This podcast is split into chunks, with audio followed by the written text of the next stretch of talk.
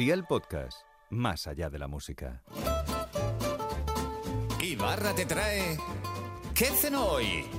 Con Masito. Bienvenido o bienvenida al podcast en el que la carga diaria de pensar qué hago hoy de cena la vas a tener solucionada desde hoy y hasta cuando tú quieras, que espero que sea mucho tiempo, cenar ya no va a ser un problema para ti, ya que de eso me encargo yo. Usaremos pocos ingredientes, además de ser muy cotidianos, intentaré darte ideas para cocinar con los restos que tengas por la nevera.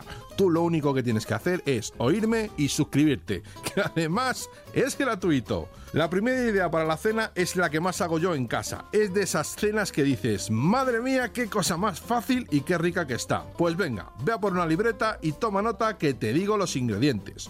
Huevos, tomate frito, albahaca seca, aceite de oliva virgen extra y sal. Esos serán los ingredientes que necesitaremos para una cena rica, rápida y barata. ¿Empezamos con la preparación? Pues venga, ¡al lío! En un cuenco profundo añade los huevos, un poco de sal y bátelos a conciencia, con ganas, como si se acabara el mundo, como cuando abres las puertas de un concierto y vas corriendo hacia las vallas para ponerte en primera fila. Pues igual, pon toda tu energía. Añade tomate frito y ahora simplemente remueve. Ya estás en la valla del concierto, así que respira e integra ese tomate junto con la albahaca.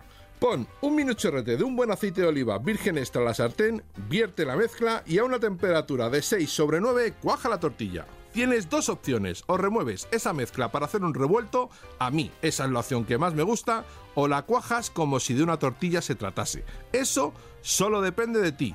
Sirve con una buena ensalada de canónigos y a disfrutar. No te he engañado, ¿eh? Fácil, rica y barata. Además, te veo ahora mismo babear y te mueres de ganas de hacerla. ¿A que sí? Esa es la idea diaria y por la que te quiero emplazar en este podcast de lunes a viernes. Para mañana te pongo deberes, te hará falta pollo, ajo y vino blanco.